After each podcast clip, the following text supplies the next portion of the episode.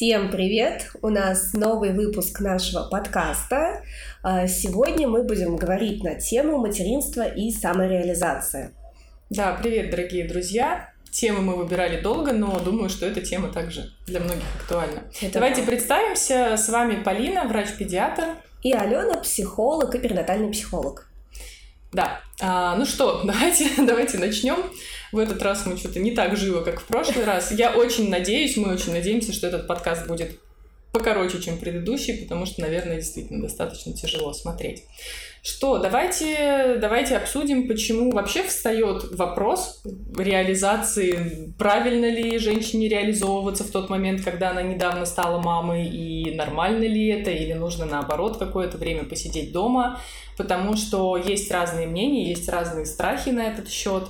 Я могу, ну, со своей стороны сказать, что, ну, поскольку я общаюсь с мамами малышей mm-hmm. как раз более такого младшего возраста, э, мне кажется, что если взять все сто процентов, то есть очень большая часть мам, которые не видят себя в реализации, они наоборот полностью погружены в ребенка на сто процентов, и они даже не рассматривают варианта куда-то пойти там в магазин из разряда, да, вот. И есть э, немножечко другая крайность, наверное, это мамы, которые очень много работают и которым достаточно сложно а, они обращаются ко мне с проблемами сна. Чаще всего это угу. бывает так, что малыш компенсирует недостаток внимания мамы. А, когда это можно сделать, когда мама ночью максимально доступна. Вот, ну и между вот этими двумя крайностями, конечно, есть нечто такое среднее, когда мы выбираем золотую середину. Вот, но давайте посмотрим на то, почему, почему вообще нужна, нужна какая-то реализация мамы помимо материнства. Ну, вот знаешь, кстати, у меня на самом деле, я сейчас вот думала м, про своих клиентов, и я встречаю две такие полярные точки зрения. А, я вот даже не, не могу вспомнить, чтобы говорили где-то посередине. Обычно это либо мама, которая говорит, что вот я родила ребенка, и теперь все. Мой ребенок, мой свет, я все знаю о детях, я знаю там сколько грамм утеплителя должно быть в пуховике, а, как правильно выбрать э, все на свете там для ребенка, какая должна быть правильная коляска, кроватка, так далее и тому подобное. И вот это прям мама, то, что мы условно там с друзьями называем мама, которая пахнет пирожками, и и ну вот она прям вся в детях, вся в семье. Есть другая точка зрения, это вот люди, которым не нравится пахнуть пирожками, которые, в общем-то, если этот пуховик теплый, то значит он классный. И они понятия не имеют, чем там Рейма отличается от условно китайского пуховика на э, я не знаю, на каком-нибудь рынке, ну или от э, условной Зары. И на самом деле они просто больше сосредоточены, что они понимают, что у меня есть семья, есть ребенок, это здорово, а, но у меня есть то, чем я хочу заниматься, что мне еще интересно, что меня еще радует, что меня еще вдохновляет, драйвит. И это тоже здорово. И получается вот э, такая штука, что, во-первых, эти люди обычно не понимают друг друга. Да. Э, если они пересекаются, это обычно какие-то там споры, потому что вот эта вот мама, которая, она вся в детях, она пытается как-то вот ту другую маму упрекнуть что-то. А, а вы уже пошли, а вы уже читаете на пяти языках, а вы знаете латынь, а вы пробовали вызывать дьявола? Э, Мне кажется, вызывать дьявола мои дети уже точно пытались не раз. На латыни. А, но, а та мама, например, которая больше по саморазвитию какому-то, она наоборот, вот, а когда ты последний раз была на маникюре, а когда ты последний раз э, ходила к косметологу, а когда ты последний раз была на массаже. И вот им очень сложно как-то совладать друг с другом. Если говорить о самореализации э, и о том, насколько это вообще нужно или не нужно мамам, то, наверное, мое мнение, что это все-таки нужно. И мне кажется, что самореализация за пределами детей у мамы должна быть. И э, здесь, наверное, как я могла бы это объяснить, почему я так считаю, э, это вот ко мне недавно приезжала подруга, я вот как mm-hmm. раз рассказывала до записи, и мы с ней очень много разговаривали после карантина хочется очень много говорить с живыми людьми. А, и мы с ней много разных тем обсуждали, и вот в том числе мы обсуждали тему материнской самореализации, и мы с ней вот говорили о том, что если я не реализуюсь за пределами своего ребенка, mm-hmm. получается, что у меня ребенок единственная точка приложения моих усилий. Да, да. И э, получается, у меня больше ничего нет. Ну вот, у меня есть э, его интересы, что ему нужно ходить mm-hmm. на такие-то кружки. У меня есть понимание, грубо говоря, какой-то вектор его развития. Ну, например, там я в своей голове решила, что он должен быть э, врачом, э, художником, инженером, писателем mm-hmm. и так далее. И вот я его по этой стезе толкаю. Я выучила там все, что нужно для того, чтобы этим, ну, этим специалистом стать. Я его увожу с упорством носорога по всем репетиторам. Mm-hmm. Вот все, все, что нужно делаю. И в один прекрасный момент э, он становится взрослым. Mm-hmm. И ему это уже не надо. Ну, то есть, э, возможно, ему где-то было это круто, в какой-то момент, возможно, ему это начало надоедать, а в какой-то момент ему уже перестало это быть нужным. Uh-huh. Ну, то есть в 20 лет ему не нужно, чтобы э, мама за руку его вела на какое-то интересное мероприятие. И если он едет в отпуск, ему не нужно, возможно, ну, возможно, он меня спросит, а возможно, ему не нужно будет, чтобы я ему писала список из 30 достопримечательностей, которые нужно обязательно посетить. Uh-huh ему, ну, возможно, ему эти достопримечательности даже не интересны. То есть, может быть, он другой целью там едет mm-hmm. в это место. И когда это происходит, если у меня нету никакой другой точки приложения моих, моих интересов, то я остаюсь одна. Ну да, получается, что ты перекладываешь таким образом все свои, вообще все в своей жизни на своего ребенка. То есть, когда угу. у тебя нет каких-то сторонних интересов, вся твоя жизнь завязана на ребенка, и кажется же со стороны, что это так классно, что это такое угу. прямо самопожертвование, и это самое большее, что, что ты можешь сделать для ребенка. Но обратная сторона медали такова, что действительно, во-первых, ты понимаешь, что когда-то ребенок должен покинуть твое гнездо, и у тебя ничего не остается. И здесь самая большая, мне кажется, опасность заключается в том, что мама просто не отпускает своего ребенка. Да, это и тоже. даже банально вот эта вот сепарация, которая происходит в младшем возрасте, даже она особо не, не происходит очень часто в таких семьях. Она либо затягивается, либо она вообще происходит непонятно ну когда. вот я сейчас вспомнила интересный пример, я тебя перебью. Я когда ходила со своим сыном, он был еще совсем маленький, mm-hmm. и мы были в детской поликлинике. И я видела там просто потрясающую тройку людей. Это был младенец, который был в колясочке, совсем маленький. Это была девушка лет, ну, 20, может Мне быть. Кажется, и ее да, мама. Да, я тоже таких один раз а, и, в общем, в чем заключалась суть? Мама просто командным тоном генерала да. отдавала приказы, что должна делать девушка. Да. А, девушка, собственно, это делала. И Получается, мама, она как бы пыталась быть еще и мамой вот этому ребенку, который родился у девушки, к которому она не имеет отношения. Ну, она его бабушка, но бабушка это все-таки другое, mm-hmm. это не мама.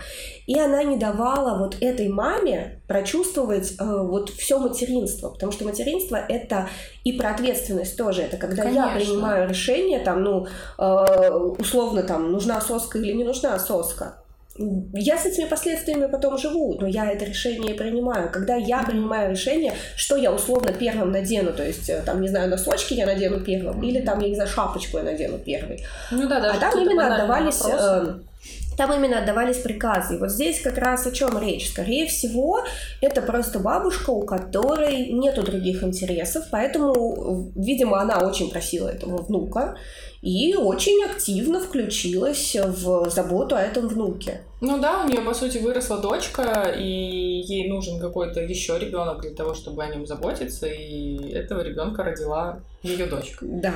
Да, это весьма своеобразно. Нет, я, кстати, могу абсолютно точно сказать, что я тот человек, который вырос у родителей, ну, у мамы, у папы были другие интересы, есть у него хотя бы есть работа, а мама это тот человек, который, да, она имела, так скажем, негативный опыт в воспитании старшей дочери, uh-huh. моей, о, своей, точнее, моей старшей сестры, uh-huh. получилось так, что меня даже не отдавали в садик, uh-huh. и в школу это тоже было как бы так очень э, сложно, и, ну, и на самом деле до сих пор мы испытываем сложности, я работаю с психотерапевтом, uh-huh. потому что вот эта сепарация, мне 32 года, и этой сепарации uh-huh. до сих пор не произошло, это, на самом деле это очень тяжело, а, в том плане, что ну, ты постоянно разрываешься между двумя жизнями, ты раз, разрываешься между своей семьей, у меня есть муж и двое детей, uh-huh. и есть родители, от которых, ну, очень сложно отсоединиться, особенно uh-huh. если они не проявляют инициативу, а наоборот тебя только тянут, тянут еще и еще.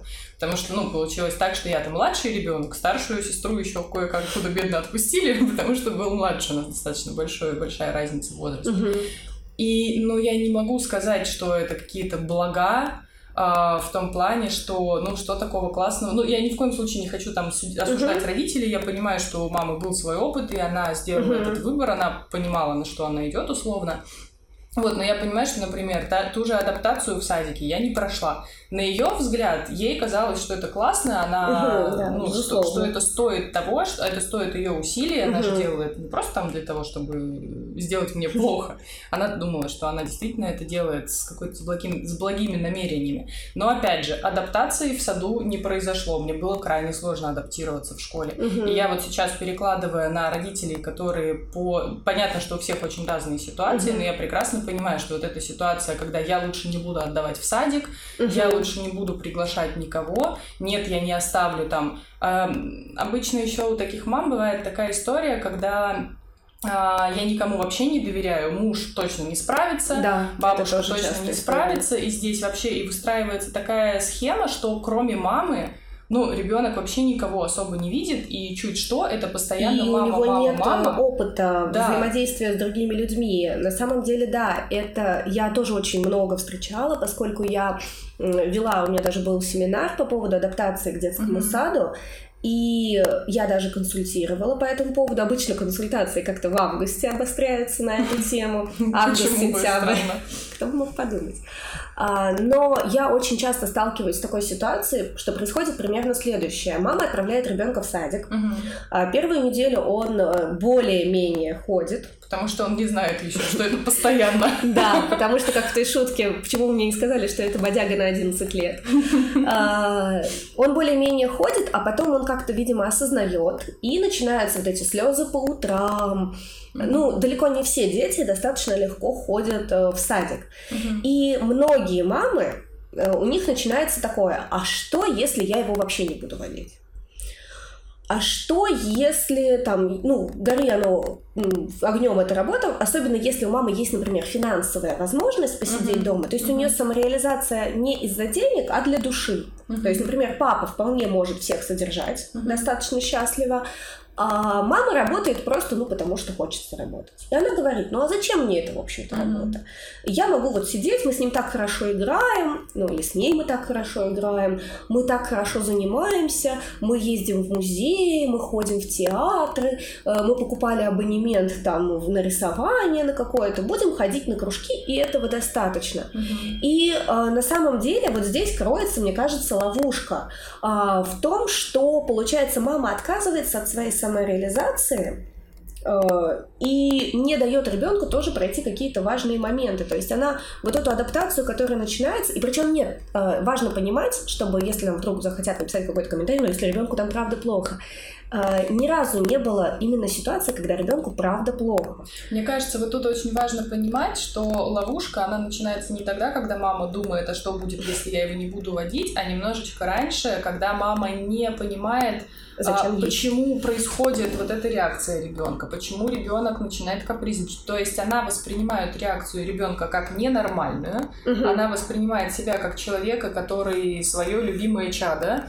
а, подверг каким-то страшным испытаниям, и для того, чтобы не продолжать вот эти испытания, она решает, что а почему бы мне его не забрать домой. То есть мне кажется, что ключик, он вот там, когда ты не совсем ну, не совсем корректно, что ли, я даже не знаю, какое слово подобрать, когда ты воспринимаешь реакции ребенка как что-то ненормальное, хотя, ну, ну это адаптация, она Мне кажется, что должна. здесь на самом деле может быть еще глубже. Здесь дело в том, что, может быть, мама не понимает для себя ценности самореализации как ну, таковой. Ну, это тоже, наверное, То есть... Таких э, она не видит, а зачем мне это? Ну, то есть... Э, Стоит ли мучение моего ребенка того, что я вот сейчас да. что-то делаю? Начнем с того, как, как часто бывает э, у многих, даже из тех, кто приходит ко мне. Uh-huh. Э, условная женщина работала на работе, не то чтобы она сильно испытывала удовольствие от этой работы, не то чтобы ей эта работа сильно нравилась. Uh-huh. Ну вот просто там закончился институт, нужно было куда-то устроиться, она uh-huh. куда-то устроилась. И все, она работала. Проработала там 3, 4, 5, 10, может быть, лет э, и забеременела. Соответственно, ушла в декрет. А, в декрете она, возможно, стала интереснее жить. Ну, ну да. Кто-то, кто-то, ну, кто-то начинает жить интереснее. Особенно если мы говорим, например, о больших городах. То есть, понятное дело, что в маленьком городе вряд ли в декрете интереснее жить, чем на работе. В больших городах есть огромное количество классных проектов для мам в декрете. Ну да, если сейчас и... Да, и если мама, она не такого закрытого типа мамы, то она может ходить по всяким тусовкам для мам. Она может, вот есть, например, у нас классный проект «Мамоход», да. где они ей ходят на экскурсии. Но разве это не классно? Там ты ходишь по экскурсиям, ты ходишь, смотришь всякие там интересные достопримечательности. Экскурсовод mm-hmm. тебе рассказывает и про архитектуру, и про искусство, и про музыку. Есть классные проекты, где можно ходить там на концерты с ребенком. Ну, в общем, а, у мамы становится жизнь такой активной, насыщенной в ну, сейчас плане. вообще, да, идет веяние такое, даже, ну, учитывая мою тематику, мне часто попадается контекстная реклама, связанная с материнством, и я вижу очень много там а, раз, развивайся в декрете. Ой, я один раз даже, слушайте, такую тему вспомнила, вы, выскочила мне реклама. А, научись разговаривать в декрете, что-то такое. То есть там было даже не что-то заумное, не то, что там создай свой проект, а свою новую профессию, а просто из разряда научись нормально разговаривать. Я помню, что мы над этим очень смеялись, потому что действительно порой бывает так, что в декрете, особенно в первый год, твой словарный запас становится очень бедным. Со вторым ребенком у меня такого не было, но с первой вот я это очень заметила, потому что я как раз была из тех закрытых мам, которая сидела вот в своем мирке. Ну, я могу сказать, что да, я тоже была закрытая мама, но здесь еще важно понимать, то есть я никогда не была мамой, которая хотела пахнуть пирожками. Угу. То есть э, у меня они вообще очень стрёмные получаются, если быть честной до конца. Выпечка — это не мое. А, но мне всегда хотелось какого-то развития. Может быть, на это повлияло еще и то, что я-то родила во время обучения в универе, mm-hmm. и, соответственно, когда все говорят декрет, я вот так вот улыбаюсь, думаю, декрет, что такое декрет, как это выглядит? Mm-hmm. А, потому что если ты мама-студентка, на тебя всем наплевать, mm-hmm. и даже какие-то пособия мне были не положены. Я уже не помню всех этих тонкостей, но, в общем, это на самом деле не важно. А важно другое, что у меня не было какого-то какой-то передышки, потому что через две недели после родов я вернулась на учебу. Uh-huh. А, ну, понятное дело, что не в полном формате, у меня было свободное посещение, а потом я перевелась на заочку, и там два года я доучивалась на заочке. Но, тем не менее, я была в контексте, угу. в контексте обучения, в контексте какого-то такого образовательного общения. Но ты не выпадала, да? Да, я не выпадала из жизни. И мне это нравилось. То есть, э, наверное, если бы, может быть, я была старше, когда я родила ребенка, и у меня не было бы необходимости учиться, потому что я не хотела терять год, мне это как-то вообще перспектива не нравилась mm-hmm. сразу, а, но, возможно, если бы у меня не было необходимости учиться, и, может быть, я какое-то время где-то уже поработала, то, может быть, я бы и села дома, может быть, я mm-hmm. бы и закрылась. То есть я не говорю, что э, это я такая классная, а вот все, кто сели и закрылись, они такие неправильные. Да нет, нет, конечно, мы тут вообще никого да, не то есть э, просто у меня был, были такие обстоятельства, э, плюс мы переехали, когда мы переехали, э, ну, стал еще острый вопрос с деньгами, мне хотелось зарабатывать какие-то деньги, поэтому я работала и работала вместе с сыном, то есть я его клала в рюкзак и говорила, что рыба, мы едем работать. А, и вот, наверное, если мы говорим о мамской самореализации, мне кажется, что почему это важно? Потому что сейчас очень часто, особенно в больших городах, дети, конечно, чаще имеют, пример перед собой именно маму и папу. Угу. То есть бабушки и дедушки далеко не всегда и не у всех присутствуют в полной мере, потому ну, что да. многие, они там живут где-то очень далеко, дети с ними не видятся часто, а если видятся, то там по скайпу, ну это все равно не, ну, неполноценное общение. И родители должны показывать детям пример какого-то увлеченного жизнью человека, как мне кажется. А, вообще, в принципе, ребенку нужен пример увлеченного жизнью человека, чтобы ребенок видел, что жизнь это такое вот классное, интересное место. Mm-hmm. Если мама занимается какой-то самореализацией, то она этот пример ребенку показывает. То есть она показывает, что я работаю, то есть она дает ему, а, вот если мы говорим про те же установки, то она дает установку, что работа это не каторга uh-huh. с, с, со скольки там, господи, Со скольки люди работают? С 9. С 9 до 6, вот, я, я, я забыла. Мне а кажется, что ты сейчас сказала, и я понимаю, что последние месяца три, наверное, как начался этот карантин, я работаю настолько много, что, по-моему, мои дети будут скоро думать, что работа — это каторга, надо ну, срочно что-то э, менять. Нет, смотри, они, мне кажется, они же смотрят не на общее количество работы часов, они смотрят на отношения родителя. То есть, если, например, родитель, ну, условно, папа, э, делает что-то, ну, я не знаю, ракеты строит, а, и он делает это с огромным удовольствием, у него горят глаза, когда он рассказывает о своей работе, он светится, но при этом, допустим, он много работает, там по 12 часов он работает. Но я думаю, что все равно дети будут относиться к папе как к некому вдохновленному человеку, который там очень крутой, интересный и классный. Ну да, наверное, еще важно, что ты делаешь э, в период между работой. Вообще, кстати, это тоже такой достаточно интересный момент, потому что если ты работаешь достаточно активно, то тебе хочется отдохнуть, а, например, маленький угу. ребенок это не совсем про отдых, потому что есть некоторые вещи, которые, ну, к сожалению, так или иначе ты все равно должен дать, ну, не то, что должен, а желательно дать ребенку какое-то вот. общение. Ты вот. сейчас сказала, я вспомнила, мы с мужем тоже обсуждали про офис и про выход из декрета, mm то есть почему некоторые его откладывают. А, когда ты ходишь э, в офис до рождения ребенка mm с 9 до 6, а то условно в 6 ты освобождаешься, да, ты можешь, да. тебе не обязательно ехать домой, ты можешь закусить где-нибудь в ресторане, э, пусть даже в Макдональдсе, можешь там, не знаю, что-то еще сделать, можешь просто там поесть на работе и поехать гулять, а, пойти в спортзал, э, встретиться с друзьями, не знаю, пойти на какую-то интересную выставку, если там что-то приехало, пойти в кино, пойти в театр, пойти, ну, куда угодно на самом деле ты можешь пойти. Если у тебя есть ребенок, то ты должен, вот когда ровно 6, отбила на часах. Ты должен Желательно и чуть пораньше. Максимально быстро, да. То есть ты должен быть уже собранный одет в идеале, а, чтобы когда будет 6, ты выпорхнул из офиса пулей, потому что в 7 закрывается садик, и нужно успеть забрать ребенка из садика. После того, как ты сделал эти манипуляции, если дома нет еды, нужно приготовить еду, то есть э, нужно обладать какими-то навыками быстрой готовки, потому что ты готовишь не расслабленно, как в каком-нибудь красивом фильме, а, ты готовишь так, э, что вокруг тебя бегает человек и спрашивает, ну когда мы будем кушать? Ну когда мы будем кушать? А мы скоро будем кушать? Ну когда мы будем кушать? Это у меня муж недавно тут сокрушался, что почему я перестала готовить что-то интересное, почему я перестала готовить какие-то интересные блюда, что-то такое необычное. А я думаю, блин, я вчера составляла себе а, меню на неделю, искала в интернете, как можно максимально быстро приготовить еду. Вот, но это на самом деле как бы такая история, что нужно очень быстро приготовить еду, а потом э, вечер нужно посвятить ребенку. То есть э, в идеале нужно поделать что-то, что ему нравится, поиграть в какие-то игры, которые ему нравятся. Ну да, еще есть муж. И да. желательно еще как-то пообщаться с мужем. Да, и получается, что э, поэтому для многих вот эта вот самая реализация в плане там выхода в офис, она и не кажется привлекательной, да. потому что э, мы все адекватные люди, и мы умеем рассуждать логически. И представить себе вот эту картину, когда я, ну там, условно, чтобы, во-первых, в 9 быть в офисе, это мы вам вечер рассказали, а чтобы в 9 быть в офисе, нужно сначала отвезти ребенка в детский сад. Детские сады работают, как правило, с 8. Угу. А, нужно с утра проснуться, нужно, собрать ребенка. Нужно проснуться сад. раньше всех.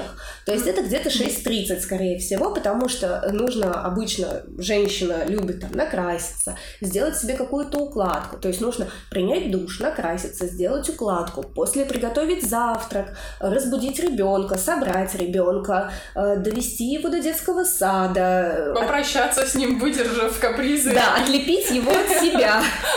А, и... У меня сын уже пять месяцев не был в садике, но когда я ему обмолвилась про садик, он, ты меня завтра в садик отведешь? Я говорю, нет, юпи! Хотя чувак уже очень давно туда не ходил. Ну вот, то есть э, получается, что когда мама все это для себя представляет, она может не увидеть ценность самореализации да. за вот этой огромный конвой. И кто-то может сказать, а как же папа? То есть вот этот mm-hmm. вот любимый вопрос, на самом деле да. э, не всегда папа активно включен в жизнь детей. И это большая проблема. Именно поэтому по статистическим данным часто женщины и мужчины одного возраста имеют разный уровень карьерного роста. Mm-hmm. И у женщин по статистике, вот как бы мне кто ни пытался э, убедить меня в обратном, но э, по статистике женщины получают меньше. Mm-hmm. А, именно зарплаты. Да, возможно, есть какие-то отдельные представительницы, я не буду с этим спорить, это разумно, которые получают, э, ну, там, больше, чем mm-hmm. мужчины или наравне ну, с да, мужчиной. Если усреднять, то Но если мы говорим по среднему, и опять-таки есть вот эти вот вещи, когда ты ищешь работу, и когда ты женщина, а если ты говоришь о том, что у тебя есть ребенок, и если это больше, чем один ребенок, то первое, что тебе скажут, что а что будет, когда больничный? Это ладно, я когда устро... хотела устроиться на работу, у меня еще не было детей. Это тоже не нравилось а, да, потому что работодателю, потому что а когда ты собираешься выходить в декрет? И вот, ну, это тоже такой болезненный вопрос по поводу самореализации, потому что с мужчиной на собеседованиях никогда не обсуждают его репродуктивные планы. Да, при том, что не важно, сколько у тебя детей, есть ли они вообще, и не важно, сколько их будет в проекте. Да, то есть, э, потому что как бы условно понимается, что ребенок это мамина проблема. Угу. И это тоже влияет на самореализацию женщин, особенно на самореализацию женщин с детьми. А, потому что мне кажется, что вот мы говорим там про оставить няню, отдать в садик. Есть же еще тип людей, которые тебе потом говорят, если там у тебя есть няня, что ты плохая мать, у тебя же есть няня. Это же ужасно, ты же должна сама заниматься ребенком. А, я помню, что я очень долго искала няню своему mm-hmm. сыну.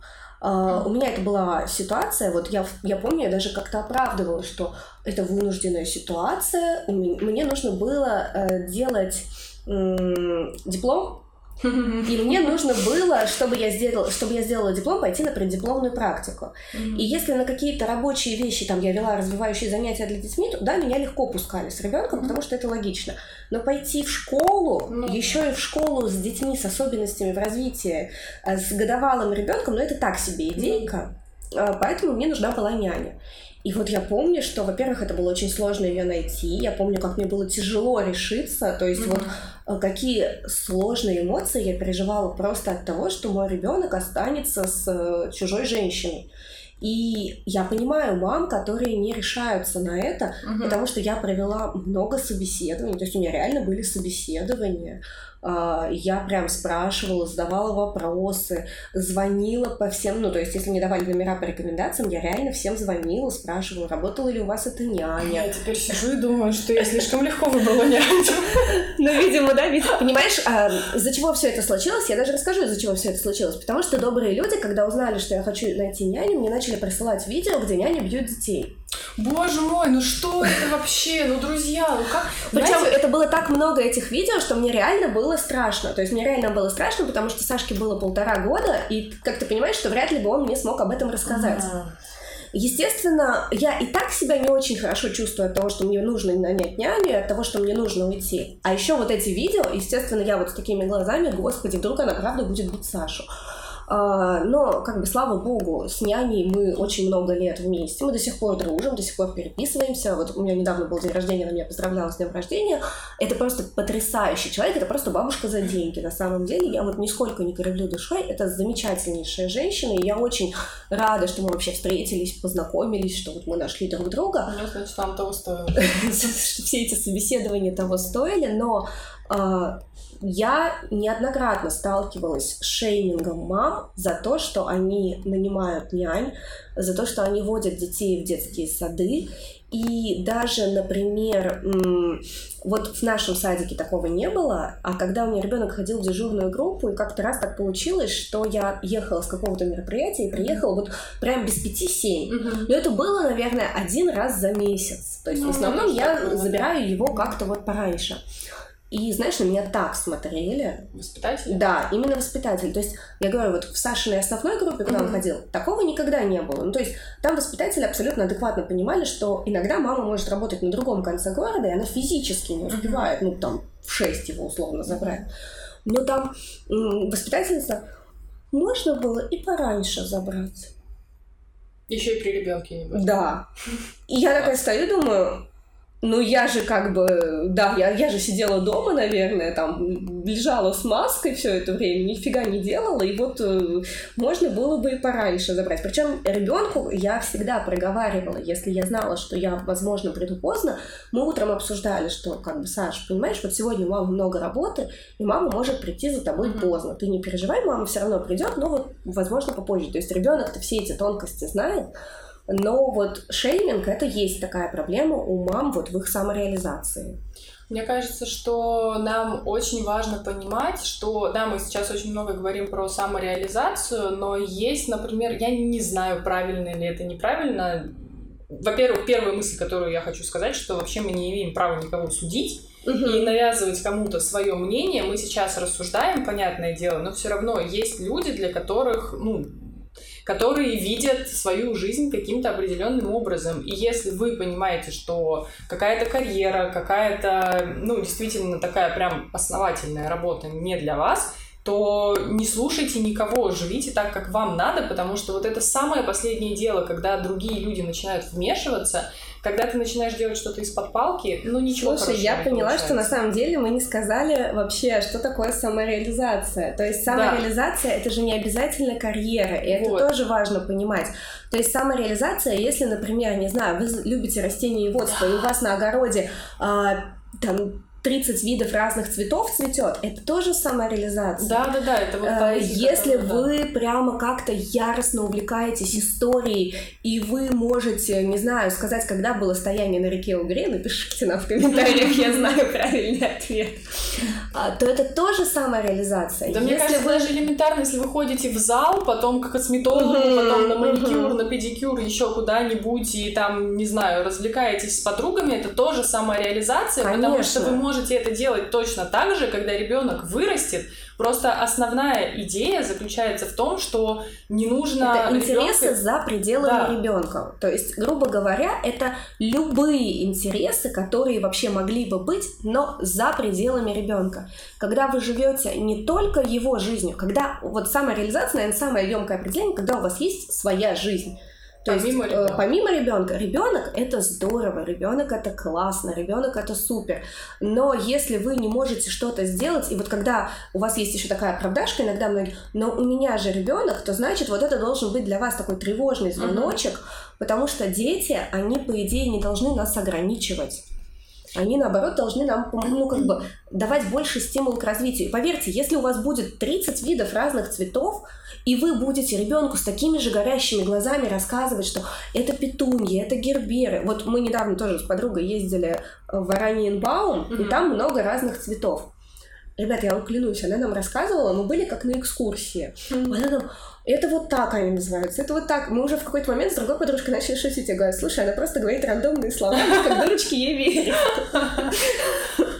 Вот, но на самом деле это же тоже интересно. То есть в любом случае, когда у человека есть какой-то интерес, когда он может о чем-то говорить, вот с горящими глазами, его же интересно слушать, к нему тянешься, с ним классно проводить время. И ребенку это тоже интересно. Пусть это будет не какая-то сумасшедшая карьера, пусть это будет даже та же кулинария, потому что, ну, например, а, к нам вот приходила в гости мама моего, а, мама подружки Саши, uh-huh. и она рассказывала, что она печет торты, показывала нам фотографии. Господи, как это красиво. У меня получится что-то косое, хромое, хромое кривое, я не умею вообще печь, и uh-huh. вот сладкая выпечка это вообще не мой конек. А, но когда она показывала, что у нее там чуть ли не радуга в разрезе у коржей, я стояла и думала, блин, как она это делает? Ну, это тоже классно, это тоже интересно, и мне действительно было интересно это все. То есть я не кривила душой, когда я на это все смотрела и говорила, что это здорово. И я уверена, что она показывает вот этот вот пример увлеченности своему ребенку. Она же не с каменным лицом стоит на кухне и печет торты. Она, разумеется, это все рассказывает ребенку, и ребенку это тоже интересно. Да, я думаю, что это действительно очень важно понимать, что самореализация это не обязательно какие-то именно какая-то работа э, вне дома и какой-то определенный доход на самом деле совершенно не принципиально. Ну и да, то, что работа вне дома, это тоже не всегда обязательно, потому что, ну вот, я не работаю, ну нет, я работаю вне дома, конечно, Но ну, это редко, это в основном, 30, наверное, да? Но в основном я работаю из дома, и это просто на самом деле э, вариант, который вам больше всего подходит. Да, есть люди, которым больше подходит офис, и это mm-hmm. нормально. Есть люди, которым не нравится в офисе, и это нормально. Я как-то раз, я не была в офисе, но у меня была, я обещала когда-нибудь рассказать историю про самую короткую работу, час настал. А, у меня была самая короткая работа в моей жизни, я на ней работала один день. А, это было еще задолго до рождения Саши. А, мне было лет 17 или 16, может быть. Ну, в общем, уже можно было работать.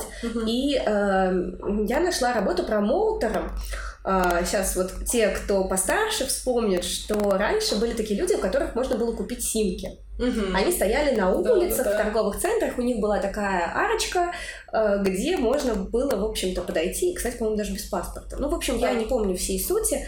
И вот я нашла такую работу, я должна была стоять в этой арочке с кучей симок. Четыре часа. Просто стоять и смотреть на людей. А, первый час было интересно. Столько людей мимо ходит. А, второй час я как бы поняла, что это не совсем то, что я хочу от жизни. А на третий час я уже просто не понимала, как долго, как, как можно так долго стоять. Причем там было очень важное условие, что а, нельзя слушать музыку и нельзя читать. А, то есть ты все время. То есть ты должна быть... стоять и улыбаться. И как-то как завлекать людей, я не совсем понимала.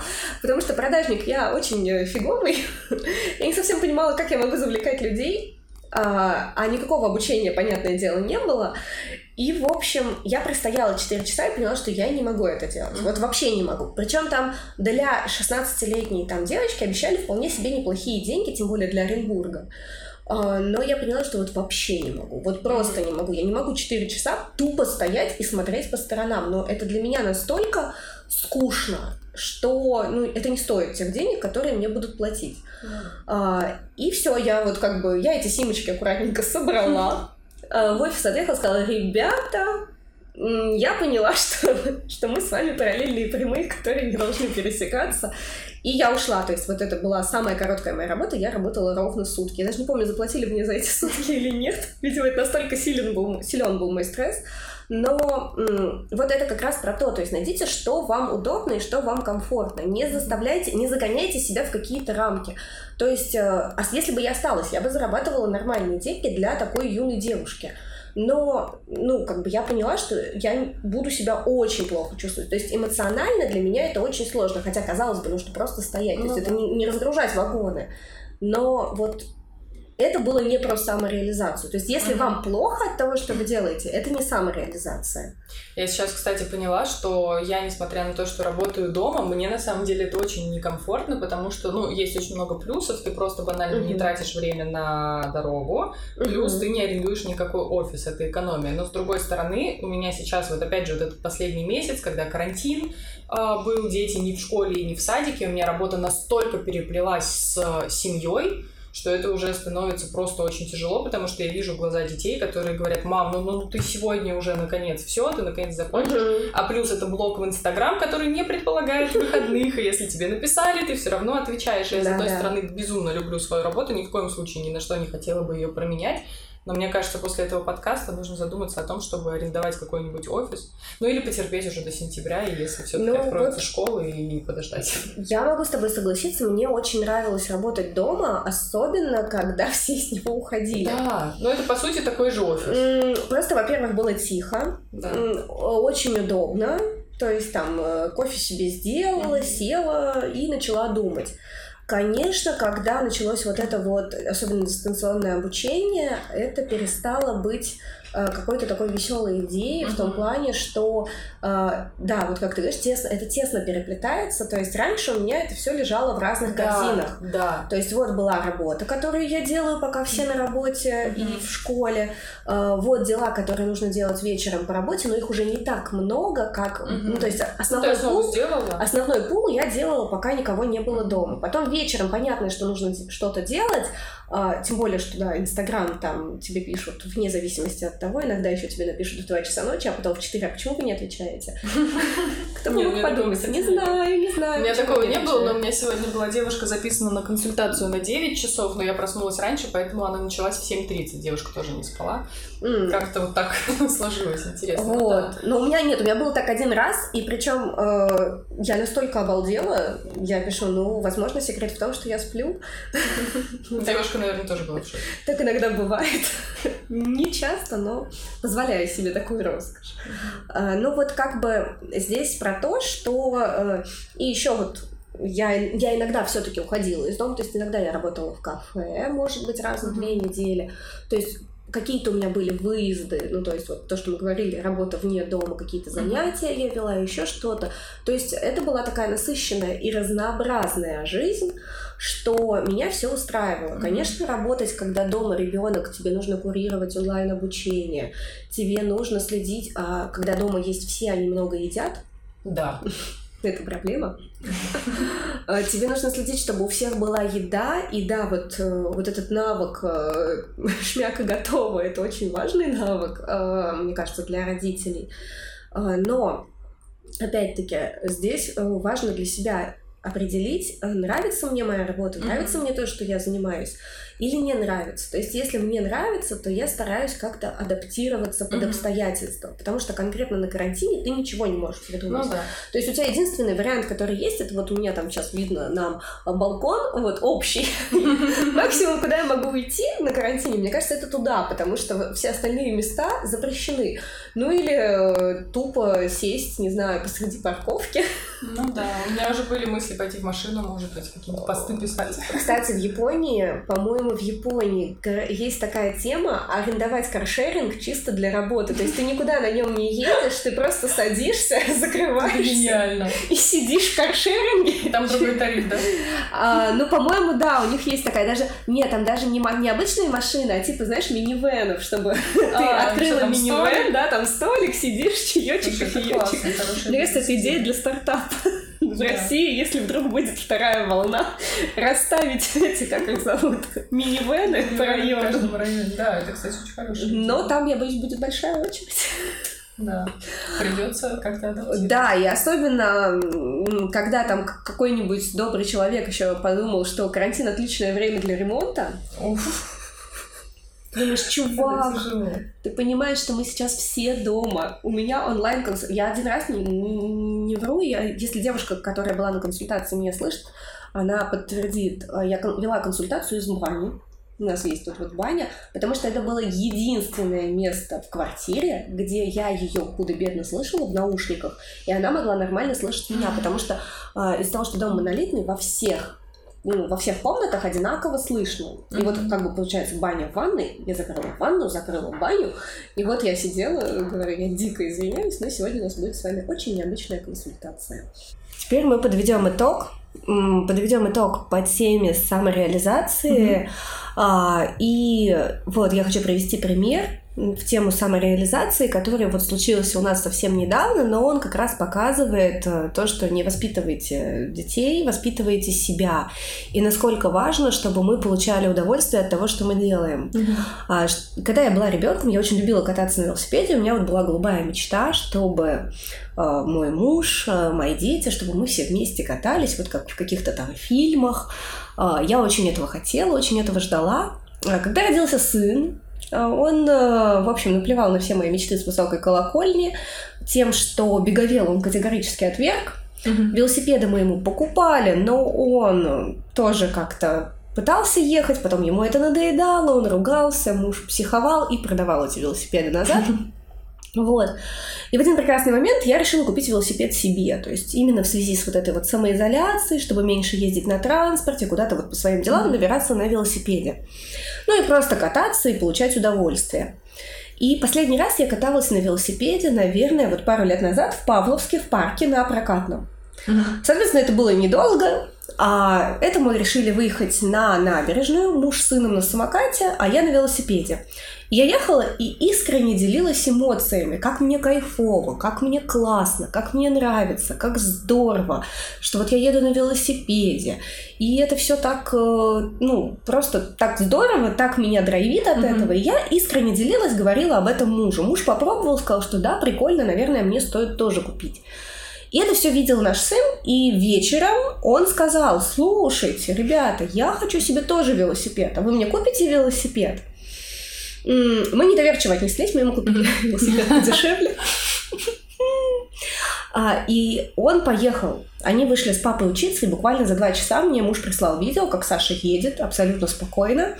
Мы ему купили велосипед побольше, ну не побольше, а как бы поудобнее, покомфортнее, да. И вот на последних выходных, на День военно-морского флота, мы проехали 40 километров, то есть от э, нашего дома, мы живем недалеко от метро Большевиков, до практически парка 300-летия, mm-hmm. вот этого вот моста из э, Парка Победы Приморского mm-hmm. до моста на парк 300-летия. Те, кто в Петербурге, они примерно понимают, те, кто не в Петербурге, это около 40 километров туда и обратно. Ребенок ни разу На секундочку, не ребенку сейчас 8, 8 лет. лет. Да, то есть он не ныл. Ну, естественно, мы ехали с остановками, то есть мы ехали не нон-стопом, мы остановились посмотреть mm-hmm. на корабли, как они шли там вот до э, этого господи, до Большовцевского mm-hmm. моста. Э, мы останавливались покушать, э, мы останавливались немножко посидеть, отдохнуть в парке, то есть мы не прям сели и ударно mm-hmm. ехали, мы останавливались. Мне кажется, это тоже достаточно важно, потому что это не было так, что мы сейчас поедем да, 40 да, да, километров, да. потому что нам надо, а тоже в удовольствие, это тоже Да, классно. но мечта-то в итоге сбылась, но она сбылась не потому, что я сидела и читала ему нотации, каким он должен быть в моей голове, mm-hmm. потому что мне так хотелось бы. Она сбылась, потому что он увидел реальный пример, как это классно и как это драйвово. И, возможно, если бы я не купила себе велосипед, до него никогда бы это не дошло, uh-huh. и он бы всю жизнь прожил без велосипеда, и это бы не было плохо. То есть это не к тому, что там это хорошо или плохо, это больше к тому, что самореализация, как мы сказали, она может быть разная. Она может быть в каких-то хобби, mm-hmm. она может быть в каких-то увлечениях, она может быть в работе. Но самое главное это то, чтобы у вас горели глаза от того, что вы делаете. И тогда вот это ваше увлеченное настроение, оно будет передаваться вашему ребенку, и ребенок захочет стать таким же увлеченным. Не обязательно, что он там, как мой, захочет кататься на велосипеде mm-hmm. или захочет с вами там выращивать петуньи или печь торты. Нет. Возможно, он просто будет знать, что в жизни бывают вещи настолько интересные. Ну да, он захочет да. ощущение это тоже повторить и найти что-то да, и найти себя, что-то чем свое. он будет это же испытывать. И тогда нам не нужно будет э, мучительно говорить, там, ну займись ты чем-нибудь, ну почему у тебя нет хобби, ну почему у тебя нет увлечений, потому что, э, как показывает практика, навязать увлечение, то есть ну, вот прям, да, это очень сложно. Так же, как э, некоторые родители, вот иногда бывает, говорят, что вот там ребенок никуда не ходит, ему не нравится читать там литературу, ему не нравится ходить в музей, ему uh-huh. он слушает какую-то жуткую музыку и так далее. То есть, если мы хотим, чтобы ребенок слушал а, классическую музыку, если мы хотим, чтобы ребенок слушал ну какую-то правильную, идеологически, идеологически правильную музыку, значит мы сами должны слушать идеологически правильную музыку. И не Но просто если... слушать, и слушать это с удовольствием. Да, да, да. И... Но не с таким вот каменным лицом, что Сейчас мы все будем слушать идеологически да, правильные. А, вот у меня, кстати, в детстве, в детстве Саши я тоже прочитала, что детям очень полезно слушать э, Моцарта? классическую музыку. Да, мы слушали Моцарта. Да. Я вам клянусь, я могу попивать Моцарта с любого, с любого момента. Да. Потому что я прям это мозг ему развивала, так было написано в умной книжке, что нужно это делать. Да. Но опять, это должно быть именно в удовольствие. То есть, если родителям нравится ходить в походы, то ходите все вместе в походы, если Да, и, кстати, ребенок это вообще не ограничение для каких-то таких вещей. Я думаю, давай, если мы, если подводить прямо да, вот да, совсем да. итог про самореализацию, какая основная мысль наша была, да, угу. сегодня, что, конечно, увлечение, самореализация, она очень важна, но важно то, чтобы эта самореализация была не в таком формате, который там у нас социально одобряем, да, который да, да. у нас э, принят в обществе, и только вот так ты можешь э, реализоваться, угу. да, не обязательно, чтобы это был какой-то высокий доход, чтобы вы достигали каких-то супер результатов, чтобы вы были там как сейчас модно быть номер один по продвижению, номер один по продажам, еще почему-нибудь. А Нет, а дело совершенно мамочка не в этом. в декрете и с ребенком на руках зарабатываю 50 тысяч. А ты не 50, а я 30 зарабатываю. Нет, все в комментариях, которые я вижу, там 50. Не, у меня попроще. Вот, в общем-то, да, идея основная в том, чтобы просто у вас было что-то, что доставляет вам удовольствие, что позволяет вам не концентрировать всю свою энергию, все свои ожидания, все свои потребности, не решать все вот эти вопросы за счет ребенка, а все-таки быть для себя взрослым человеком, mm-hmm. да, с, с самим собой какой-то контакт находить, все-таки организовывать свою жизнь не за счет своего ребенка, а все-таки за счет того, что вы сами что-то для себя делаете. Поэтому самореализация это классно, но это классно тогда, когда это вам в удовольствие, и вы делаете то, что вам нравится, от этого вы кайфуете, и ребенок это тоже видит. В таком формате самореализация это замечательно. Вот, то есть вывод в том, что, друзья, ищите то, что вам понравится, то, от чего у вас будут гореть глаза, и что вот вы можете назвать, что да, вот это вот прям мое. Если это работа, здорово, пусть это будет работа. Если это там какое-то свое дело и свой бизнес, то это тоже здорово, пусть это будет свое дело и свой бизнес. Если это садоводство, то это тоже классно, пусть это будет садоводство. Если это занятие спортом, то пусть это будут занятия спортом. Это может быть все, что угодно. Не нужно зацикливаться на какой-то теме. Если одна ваша подруга там открыла бизнес, mm-hmm. то это не значит, что вам нужно обязательно теперь открывать бизнес. Если другая ваша подруга блогер, это не значит, что вы обязательно должны стать блогером. Найдите что-то, что будет радовать вас, и тогда это вот будет э, той самой вашей самореализацией. Да, я думаю, что отличное да. завершение. Э, Друзья, и... спасибо вам большое да. за внимание. Ты что-то еще хотела Я хотела сказать? про комментарии сказать, что да. я теперь во всех подкастах это буду напоминать, что, друзья, у нас э, есть в описании нашего подкаста, вот где вы нас слушаете, там есть описание подкаста. В описании подкаста есть ссылка на Инстаграм Полинин и на мой Инстаграм. Э, вы можете свою обратную связь писать нам в директ, можете писать нам там где-то под постами, неважно. А, но, пожалуйста, просто напишите нам пару строк, каково вам а, нравится, не нравится, заходит, не заходит. Длинно а... или коротко, мы очень переживаем по поводу длины наших видео, но, короче, сложно не делать, не раскрыть да. тему. Поэтому, пожалуйста, пишите нам какую-то обратную связь, потому что мы сами не нашли, где писать комментарии в подкастах. Ну, честно, я не вижу, где это можно сделать. Если вы знаете, то тоже напишите, пожалуйста, нам в Инстаграм, это очень важно. Вот, так что обязательно давайте нам обратную связь. Ну а кто смотрит на Ютубе, в общем-то, оставляйте нам комментарии, лайки или дизлайки, чтобы тоже мы понимали, нравится вам или не очень нравится. Да, ну и мы благодарим вас за внимание и увидимся в следующем выпуске. Пока-пока. Пока. -пока. Пока.